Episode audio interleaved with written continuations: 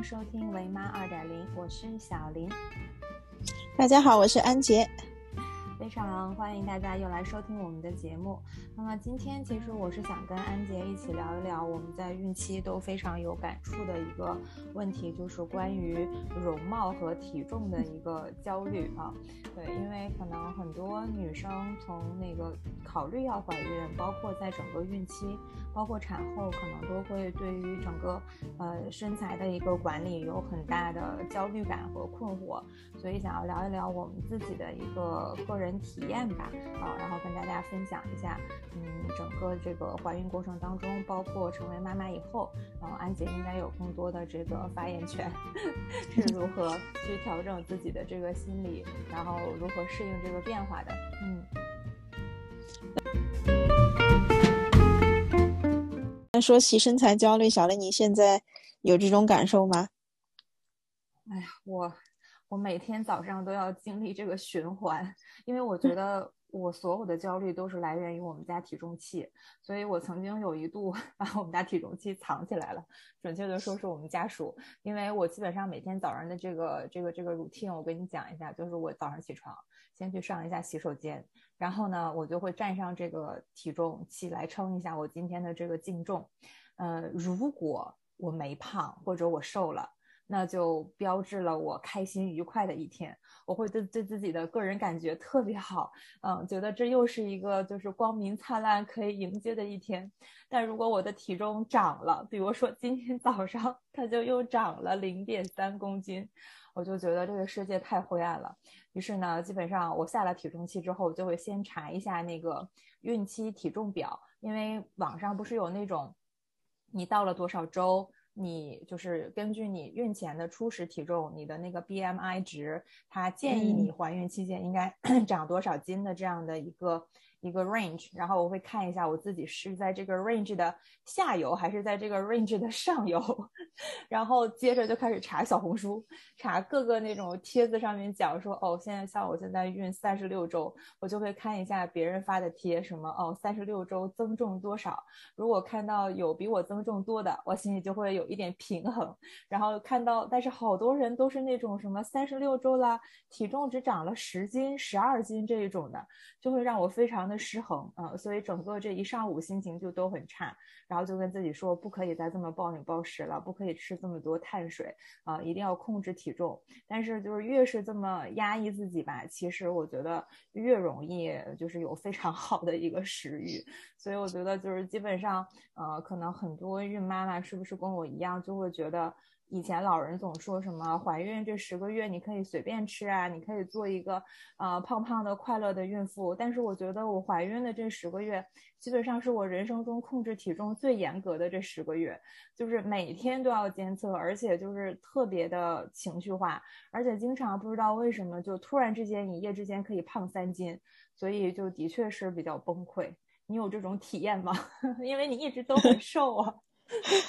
其实，嗯，我觉得我真正焦虑是产后啦。先说怀孕的时候，怀孕的时候，呃，因为我觉得我比较有意识的控制我的饮食，想尽量保持健康，所以基本上是以蔬菜为主，水果都很控制。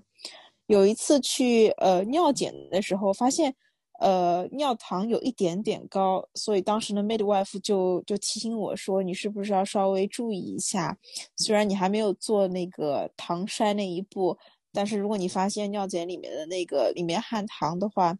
呃，可能是妊娠糖尿病，而且又是由于是东亚女性，都是算高危人群嘛。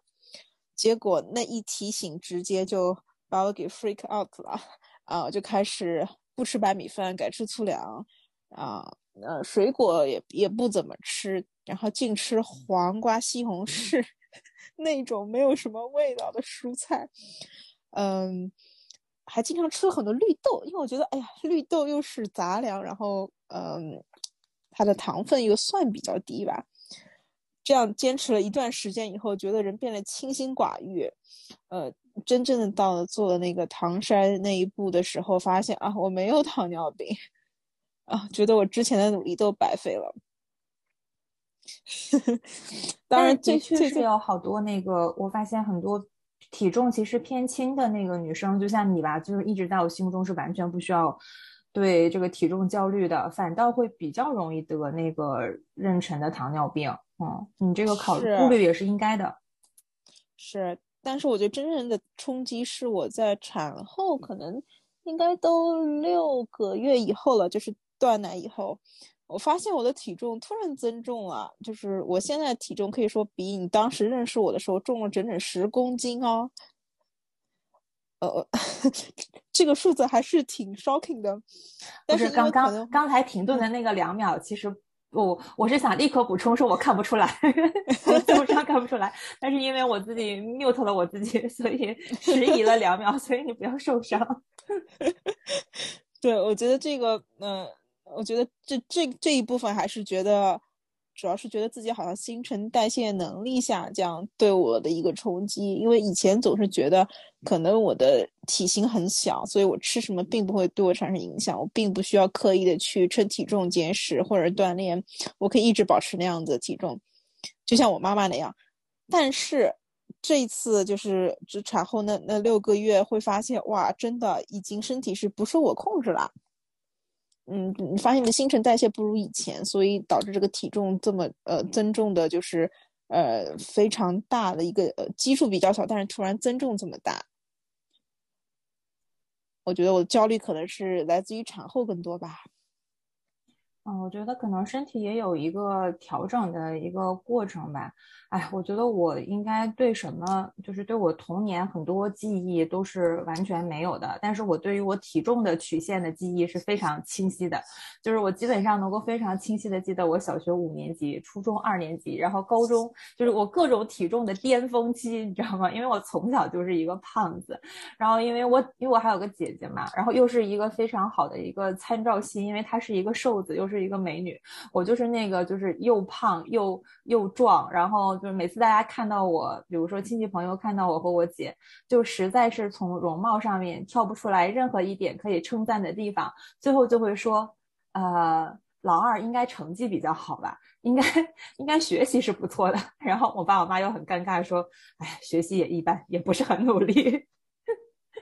所以我觉得就是我一直就会对体重有很大的一个焦虑，然后我是那个孕早期的时候，我记得我大概是胖了五斤吧。啊，然后我还记得我当时跟我老板聊天，因为他是两个男孩的妈妈，然后他是保持的挺好的，我觉得，因为嗯，首先他是一个非常自律的人，相对我而言啊，我觉得我现在已经自我放弃了，我觉得人生啊，反正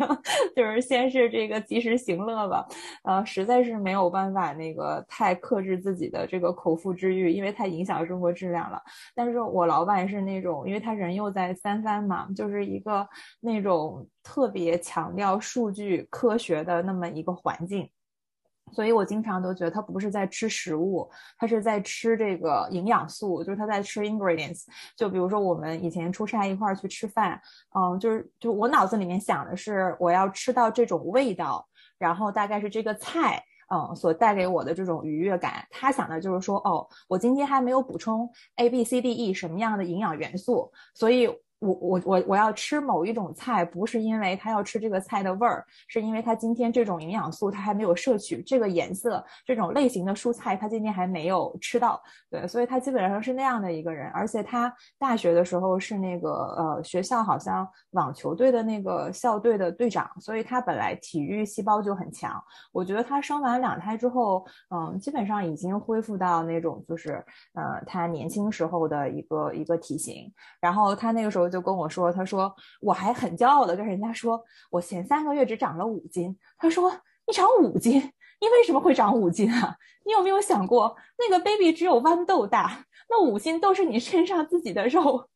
他说我告诉你，孕孕早期三个月，你一斤都不应该长，你所有的分量都应该留在你的这个孕晚期，因为孕晚期是不受你控制的，你就会飙涨啊！你可不要吃的太胖了。说完之后，我就觉得我本来还挺为自己感到自豪的，结果一下子就被打到了这个就是冷宫。后来我想说，好吧，我好好控制我自己的体重啊。但我觉得有的时候真的是那个，嗯，当妈妈本来就很焦虑，因为你一直要面对。啊，你怀孕当中所有的经历都是第一次嘛，你又没有没有那个呃体验过，所以有的时候就特别想吃点好的，吃点甜的。我是对甜食没有办法有自制力。而且我不知道为什么，我作为一个资深的胖子，好死不死，我的糖筛还就是非常顺利的就过了。就之前那个，我有一个身边也是很瘦的一个女孩子，然后其实两个朋友都是那种非常瘦的体质，我觉得是有点偏瘦型的，然后都得了那个妊娠糖尿病，然后他们就跟我说，每天要打这个，就是要测血糖嘛。他说是非常非常麻烦的，他说你一定要注意，不要像你现在一样这么狂吃甜食。然后结果我自己去测的时候，其实我的糖筛是比较正常的，所以我后来就更加就是放 放松放纵了自己。我想说，难不成我天赋异禀，我的体质就是这样的，我可以随便吃甜食都可以代谢的掉？哎呀，所以我经常上上个星期我们录完节目。然后我正好就去那个呃，就是十四街，我们纽约这一边，呃，就是逛街。然后我就路过了一家我最喜欢吃的面包店，我就进去买了一个 chocolate banana cake，就是那种特别长的那种长方形的啊。你要想它卖二十几块钱，它得多大？然后我就一个人又买了一杯咖啡，然后我就开始就是从头开始往后吃，你知道吗？因为我在等我的队友办点事情出来，等他出来的时候可能也就十五分钟吧，我一个人已经吃了一半了啊！就是那里面的糖分，你就你就不能想了啊！吃完之后我整个人都是那种又嗨又困，因为摄入糖就是在短时间内实在是太多了，所以我觉得即使是一周之后的今天，我仍然会觉得啊。糖分摄入有点超标啊，对，但是哎呀，现在想一想，说可能这样快乐肥宅的时间也不多了，应该也就剩下三周的好时光了。但其实小林，我觉得你从大学起就是很高很瘦的感觉啊，难道这种身材焦虑只是存在自己眼中吗？因为在别人看来，我觉得你并不胖，而且你个子又很高。安姐，这是我们维持友谊的方式吗？我觉得这真的好像是存在你自己眼里，是不是？是不是？我有很大的那个一个原因不回国，就是我觉得美国对于体重的宽容度是比较高的，你知道吗？如果我回了国，我就会变成一个天天被人家这个就是网络暴力的一个一个一个一个小胖墩儿啊。对，但是嗯，我我自己是觉得孕期我是有努力的去运动的啊，因为我还是有工作嘛。所以也，而且我的工作是销售类型嘛，我肯定不能把这个，就是说，有的时候，而且主要就是我为了省钱，我不想买新衣服。因为我觉得如果太胖了，就要开始买新的衣服去置装，我觉得很浪费。我还对于我生完小孩之后能够恢复体型抱有一丝幻想，所以我想说尽量不要那个吃的太胖了，然后要花很多钱去买新的衣服，然后嗯之后可能还都都不能穿了，就都被淘汰了。所以基本上还是希望就是保持一个运动量。然后我觉得运动还是挺帮助我控制，也不叫控制体重吧，我觉得是保持一个比较好的的状态。因为如果比如说像我今天早上，如果我有运动，我整个人的心情会比较好。嗯，就是当你整个人的心情比较愉悦，你对自己比较满意的时候，反倒不容易就是过度的暴饮暴食。我觉得有的时候越是那种就是缩在沙发里面，然后追一天剧，然后觉得自己这一天又颓了又废了，然后想说算了，反正都已经这样了，那就再吃点巧克力吧。所以就是反倒可能会是更加的一个恶性循环啊！但是我看我的这个 BMI 的这个基数，它是说我怀孕期间应该呃建议可能是体重是增长，嗯，大概二十二斤到二十七八斤，大概是这样的一个区间吧。我现在就在这个区间里面游走，你知道吗？所以就看最后到底是会落在哪个点啊？我本来还非常自信的跟我跟我队友说，我觉得我应该会在这个低区游走。然后他看了看我，他说：“嗯，呃，除非宝宝早产，否则的话，如果是足月，我觉得你还是不要对自己太抱有太大的这个这个这个期望。不过没关系，反正那个，嗯，最后都都都会恢复的啊，就是产后再自己好好努力吧。嗯。”安杰，那你你在怀孕期间呢？比如说，除了你非常努力的这个体重控制，你一直都是一个很自律的人，嗯，你有没有比如说这个皮肤上面啊会有什么变化，或者说会不会担心有这个妊娠纹？因为很多女生好像都特别担心这个肚皮上面会长纹，嗯，呃，我觉得我一直是鸵鸟政策吧，呃，第一个不称体重，第二个不照镜子。所以，我真的不记得我当时皮肤发生了什么变化，因为我每天就在水龙头面前泼两把水，然后就结束的感觉。呃，其实我真的不知道到底发生了什么变化。但是妊娠纹我是可以亲眼而见，而且我也做了一些努力，就比如说擦一些润肤乳啊，一些油类的。呃，预产期前的一两个礼拜，就是它是完全超出我的控制之外，感觉像一夜之间它都会长出来。从那刻起，我就意识到，完全是一场失败的战斗，没有必要 再反抗了。其实我体重增长，嗯，初期、早期和中期非常少，甚至我怀孕六个月的时候，那一般人看不出我怀孕了。嗯，我觉得我有些刻意的隐瞒吧，但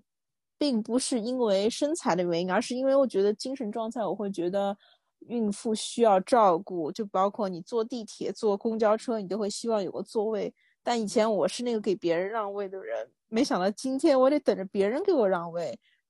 这种心理落差让我觉得难以接受。所以你不希望别人给你让位子，就是你希望别人把你。对，但是我又 很需要那个位子，这就是我纠结的地方。明明我需要，然后我又不想变成被照顾的那一个。我我明白，就是我，因为，呃，首先纽约这个地方，你挺个大肚子也没什么人给你让位的，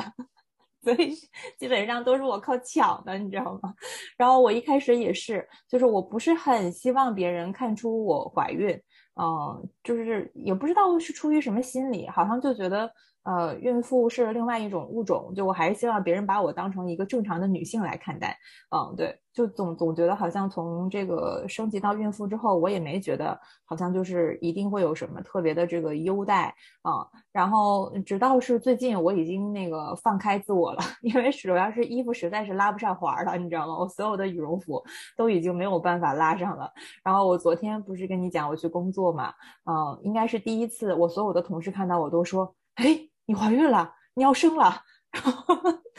你什么时候生？我就想说。我已经跟你朝夕相处了这么久，你怎么才知道才看出来我要怀孕？嗯，才是看出来我要生了。然后说，嗯，对，我说还有两两三周吧。嗯，对。但是基本上可能以前因为前段时间冬天纽约冬天比较早嘛，九月份就开始了。然后穿着比较厚重的大衣，其实那种 oversize 的基本上他也看不太出来。大家可能觉得我胖了，又不好意思问啊，出于礼貌，所以 就没有人来问。但是就是现在属于肚子实在是比较明显，我觉得可能。嗯，大家也就也就会问一下，嗯，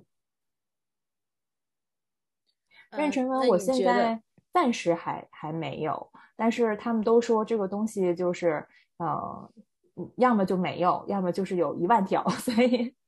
就是你基本上是无法控制的，它很可能会在最后一秒突然之间就长出来。然后我以前也是抱着一线希望，就是他们不都说什么这个看妈妈嘛，就是遗传基因很很重要啊。如果你妈妈要是没有的话，可能你就没有的几率比较大；如果妈妈有的话，可能你就会比较容易中招。然后我记得我妈妈是没有的，所以我一直觉得啊，会不会我也不会有？但是我还是会有去。嗯，擦一些这些什么正常的，呃，什么这种身体油啊什么的啊，你有特意去买那种孕妇专用的那一种什么身体乳啊，或者是这种呃护肤的这种产品吗？还挺贵的。呃，其实我没有买，呃，因为一方面我护肤呃用的就是最简单的，我觉得它没有任何成分，只是一个保湿成分，我应该就各种情况下都能用吧。像妊娠纹，可能我用的是油类的比较多。我觉得以油类我可以拿它用来擦手、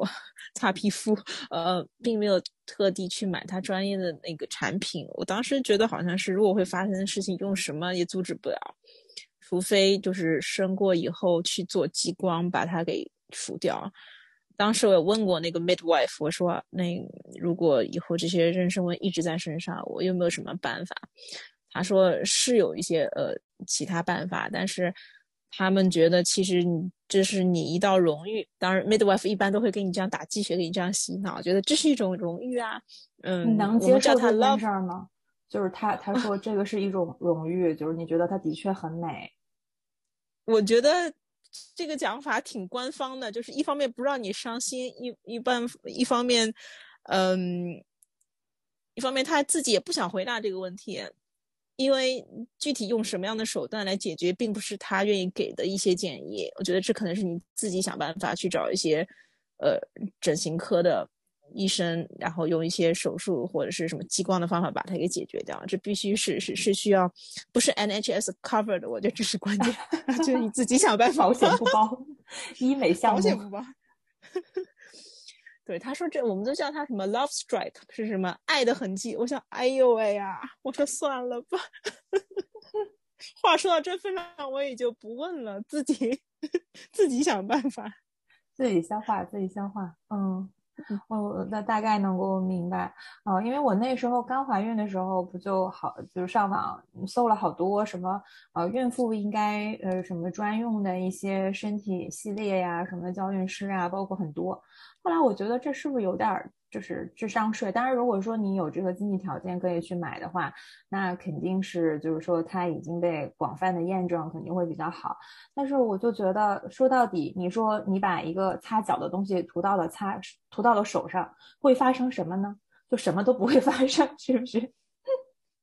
就像那天我去逛街，看到那个 Oranges 有一个好像是一个什么。脚部防干裂的一个一个 cream，然后它的那种质地，我认为应该是非常适合用冬天的那种那种那种质地，应该是很滋润的，我就很想买。然后我就说，正好我的护手霜没有了，我说我可以用这个来涂。然后我那个非常粗糙的直男家属居然跟我说：“你护手霜为什么不买护手霜呢？你为什么要去买脚的呢？”我说。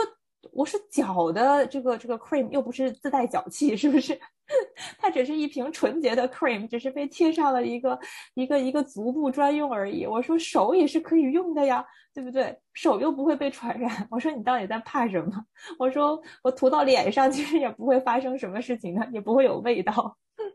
对，所以我觉得好多时候都是这种营销吧，啊，然后我当时也看了一些，就是其实 very close 就是要下单了。后来我一想说，哇，我要多花一个零去买这些什么赫巴巴油，其实这些油不都是一样的油吗？嗯，就是它只是可能所谓的成分表看起来更简单一点而已啊。那我就去超市买那些成分表看起来很简单的，其实也是殊途同归嘛。包括就是说我用的好多身体的那个护肤的一些东西。嗯，就是它可能有同系列的 baby 的，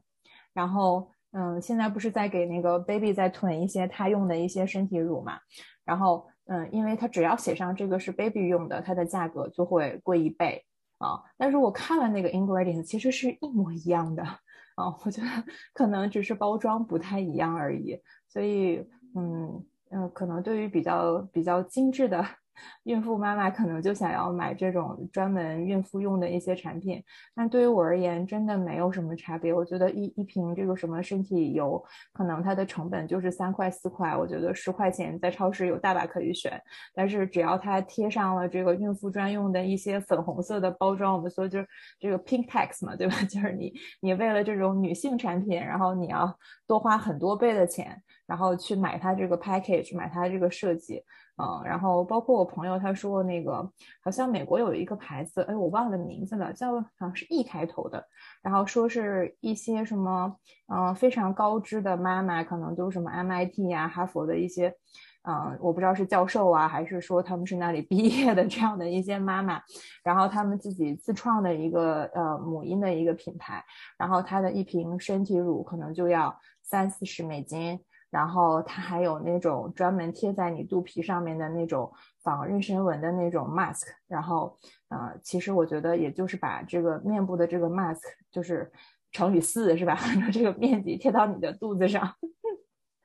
其实没有什么区别，多涂点油，再放一个保鲜膜，我觉得效果是一样的。但是它这样子就可以给你卖一个十几二十刀。啊，所以我觉得可能还是大部分妈妈还是会有这个容貌焦虑吧。啊，就针对这个焦虑，大家都会有各种各样的产品出来。是我记得十年前那时候我才来英国，嗯，有段时间杏仁油脱销，原因是好像是 Daily Mail 出了一篇报道，说，呃，采访一位著名手模，问他保持手部滋润美观的秘诀是什么？他说，嗯，杏仁油，我每天只涂杏仁油，是每小时涂一遍，我的手部无比光滑美丽。从此以后，很长的时间，杏仁油在英国脱销。不管你是拿它擦头发、擦手还是擦脸，买不到，就是因为那位手博曾经说过它是很，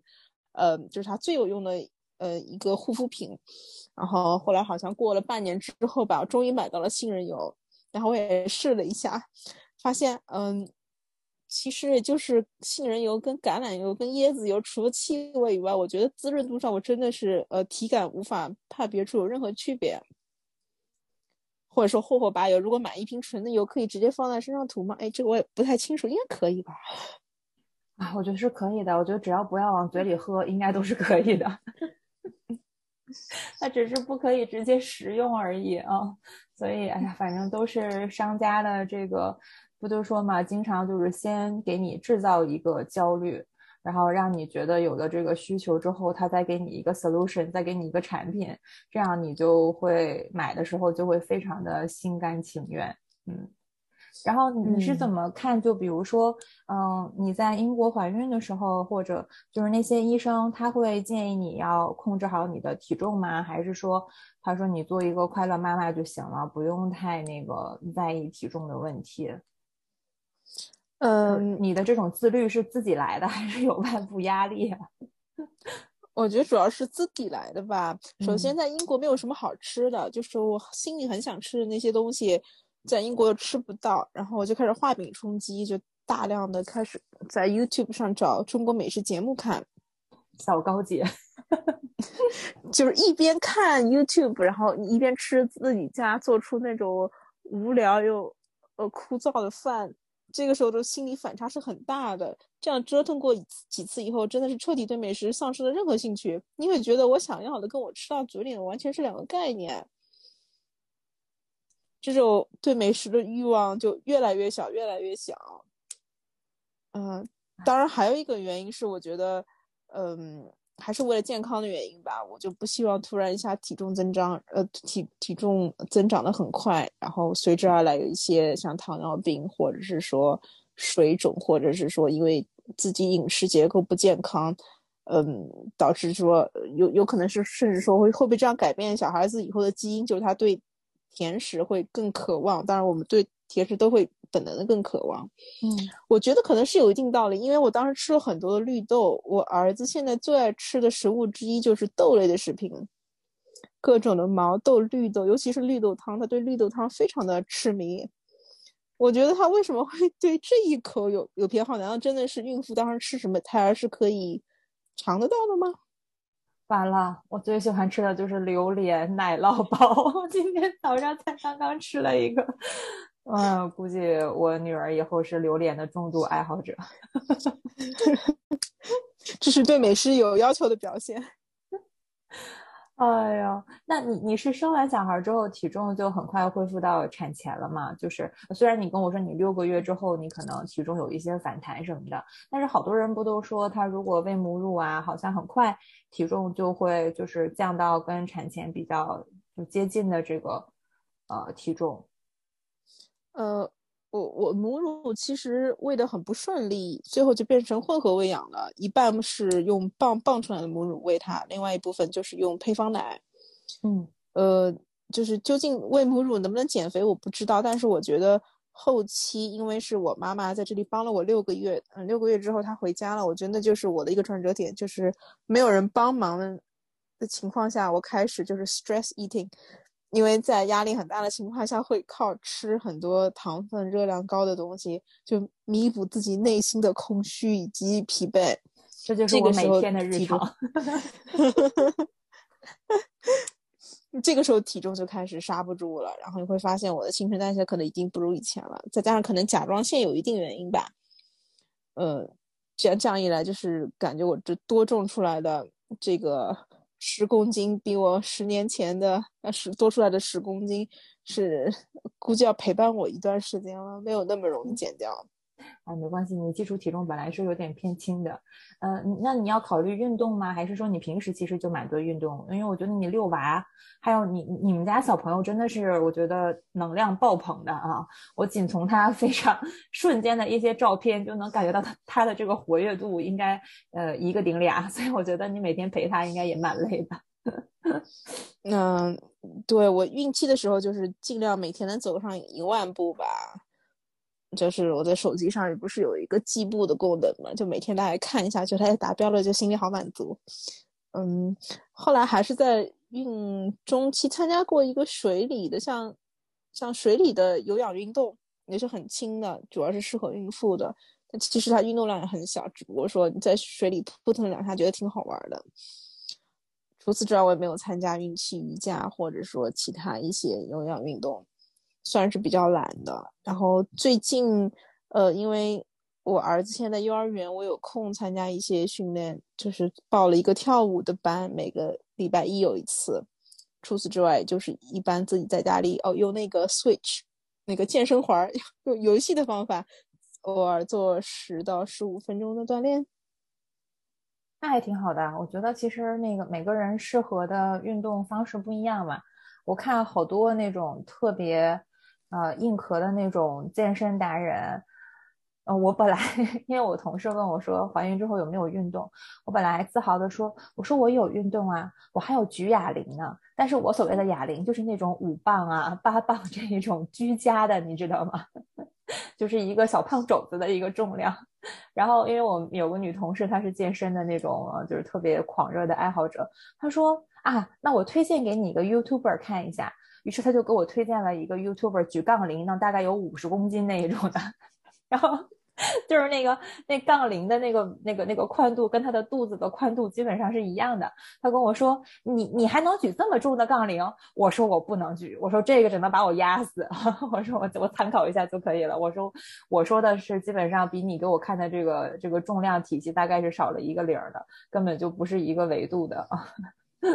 那我觉得反正就适当的选择自己喜欢的运动还是蛮好的，嗯嗯。然后你你有没有那种就是说，嗯，当你体重比如说在你预期之外的时候，会有这种焦虑，然后你一般比如有什么方法会让自己稍微 calm down 一点，就是心情愉悦一点，这样子就不要太太焦虑，因为我觉得有的时候现在社交媒体上面也很多这种。Po 文嘛，就让你觉得好像每个人都轻而易举的就控制了体重，把握了人生，好像控制体重是把握人生的一个非常关键的指标。然后相比之下，我自己连体重都控制不住，我就是一个 loser，然后就会在这个自我怀疑、自我否定的漩涡里面，特别是对于女生吧，反正我觉得我自己是这样，嗯，就会一直走不出来。呃，我我好像一直觉得就是女生打扮自律是为了女生，嗯。就比如说以前的大学期间，我觉得每次想让我好好捯饬一下，是为了跟你和小易一起出门，我觉得这样才对得起你俩，完全是 说，嗯，为悦己者容，这个己和这个为这些，嗯，所做出的努力都是为了你的观众，对。但是如果只有女性能看出来你的差别，差别对，只有女生才能看出这些差别，所以我就觉得这个。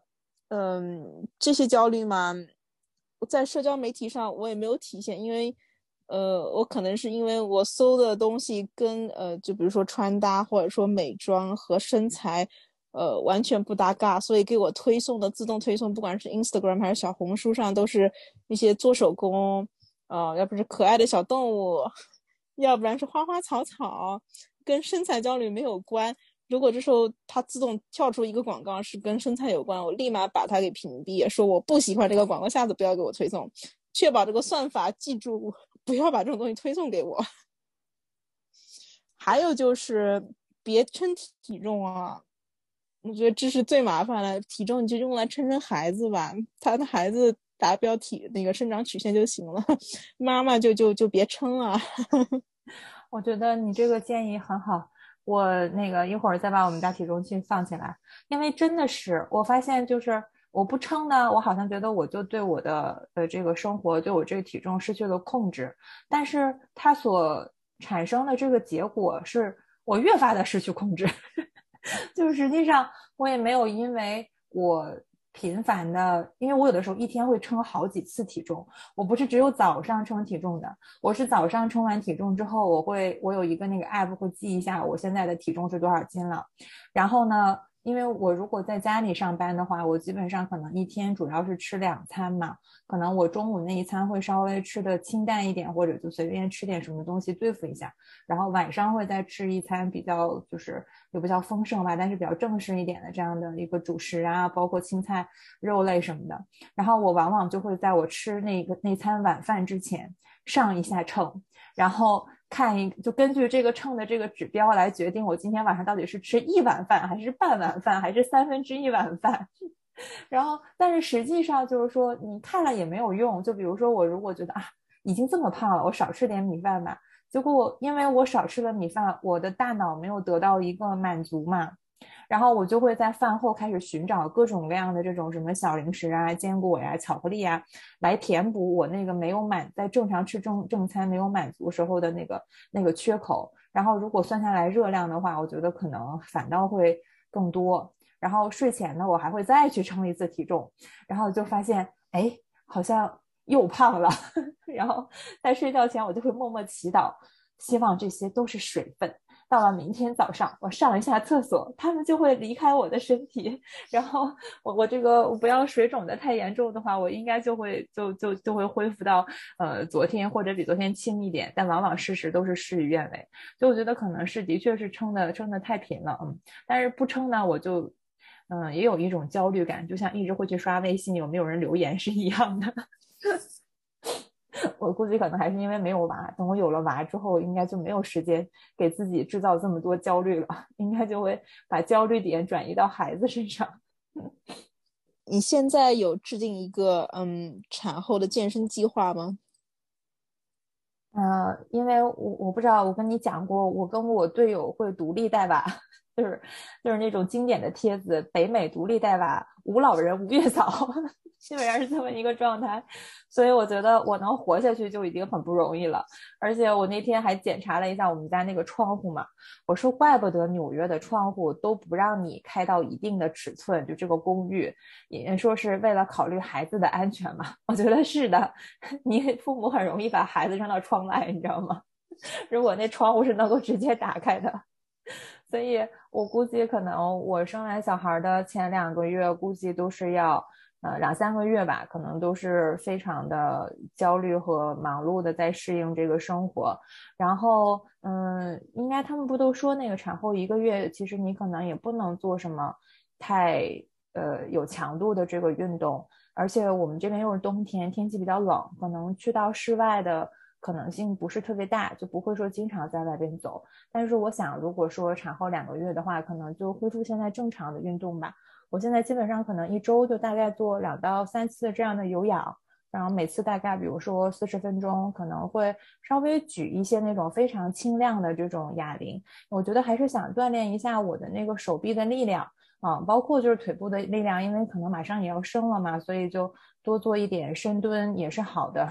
然后手臂的话，我觉得好像至少我自己是的，我觉得亚洲女性的那个上半身的力量都特别差。啊，我觉得我腿部还可以，因为一直很雄壮，但是上半部分的那个手臂就是特别弱鸡，就是完全没有办法做一个标准的俯卧撑，就是人生到了三分之一了，但是我没有做过任何一个标准的俯卧撑，嗯，就是只能俯卧不能撑，基本上是这么一个状态，嗯，然后人家不都说什么生完小孩之后你要长期抱娃，然后可能对于你的肩部啊，然后背部啊，手手臂的这个。呃，就是劳损都会比较多嘛，所以我想说，我先把我的肌肉稍微 先活动活动，练一练，等到那一天来的时候，让它有一个比较好的一个适应的状态吧。啊，嗯，我觉得很明智，真的是，呃，等到有了小孩，我才意识到，真的自己臂力很不够，而且平时一直伏案工作，所以一些不良的坐姿啊，还有呃一种走路的姿势，其实可能也都不是很标准。嗯，这样一来就觉得肩膀上左右都是不有些不一样的高度，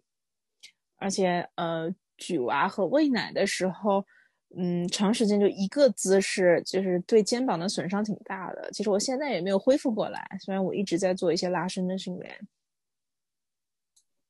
我就慢慢慢慢的去调整吧，嗯，也不要给自己太大的压力，因为就是说我们现在有这个身体结构和这个肌肉什么的，也不是一天形成的，所以如果想要把它调整成更好的状态，肯定也不是一天。两天能够变化的，但是往那个方向去努力吧。嗯，那我们今天就聊到这里，其实就是简单的跟大家说一说，嗯，在整个孕期的一些呃心路历程吧。我昨天 遇到一组客户，然后因为他们看得出来我怀孕嘛，然后那个女孩子还说啊，我也要备孕。然后她开口问我的两个问题就是，会不会真的变得很胖？然后我心想说，你是因为看到我之后。觉得会变得很胖，所以才问的吗？然后第二个问题就是会不会长纹？嗯，对，所以我觉得可能这个是所有女生在呃，哪怕是怀孕前吧，可能心里都会特别忐忑的地方，就嗯，不希望因为呃怀孕这件事情，然后嗯造成一些无法逆转的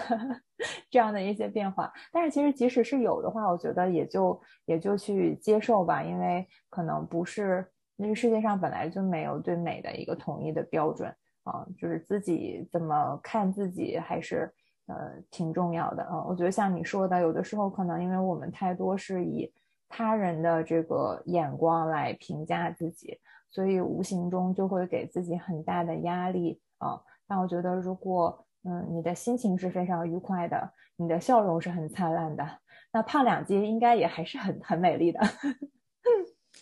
而且只要你的朋友更好，他们根本就不会看到你眼眼里的赘赘肉，是不是？对，就是就是选朋友非常的重要，要一直保证自己活在一个彩虹泡泡里，千万不要出去面对残酷的现实。嗯，好的，那好，谢谢安杰，然后也谢谢大家，呃，今天收听我们的节目，然后啊，期待我们下次再见，下次再聊，拜拜，拜拜，周末快乐。周末快乐，小林。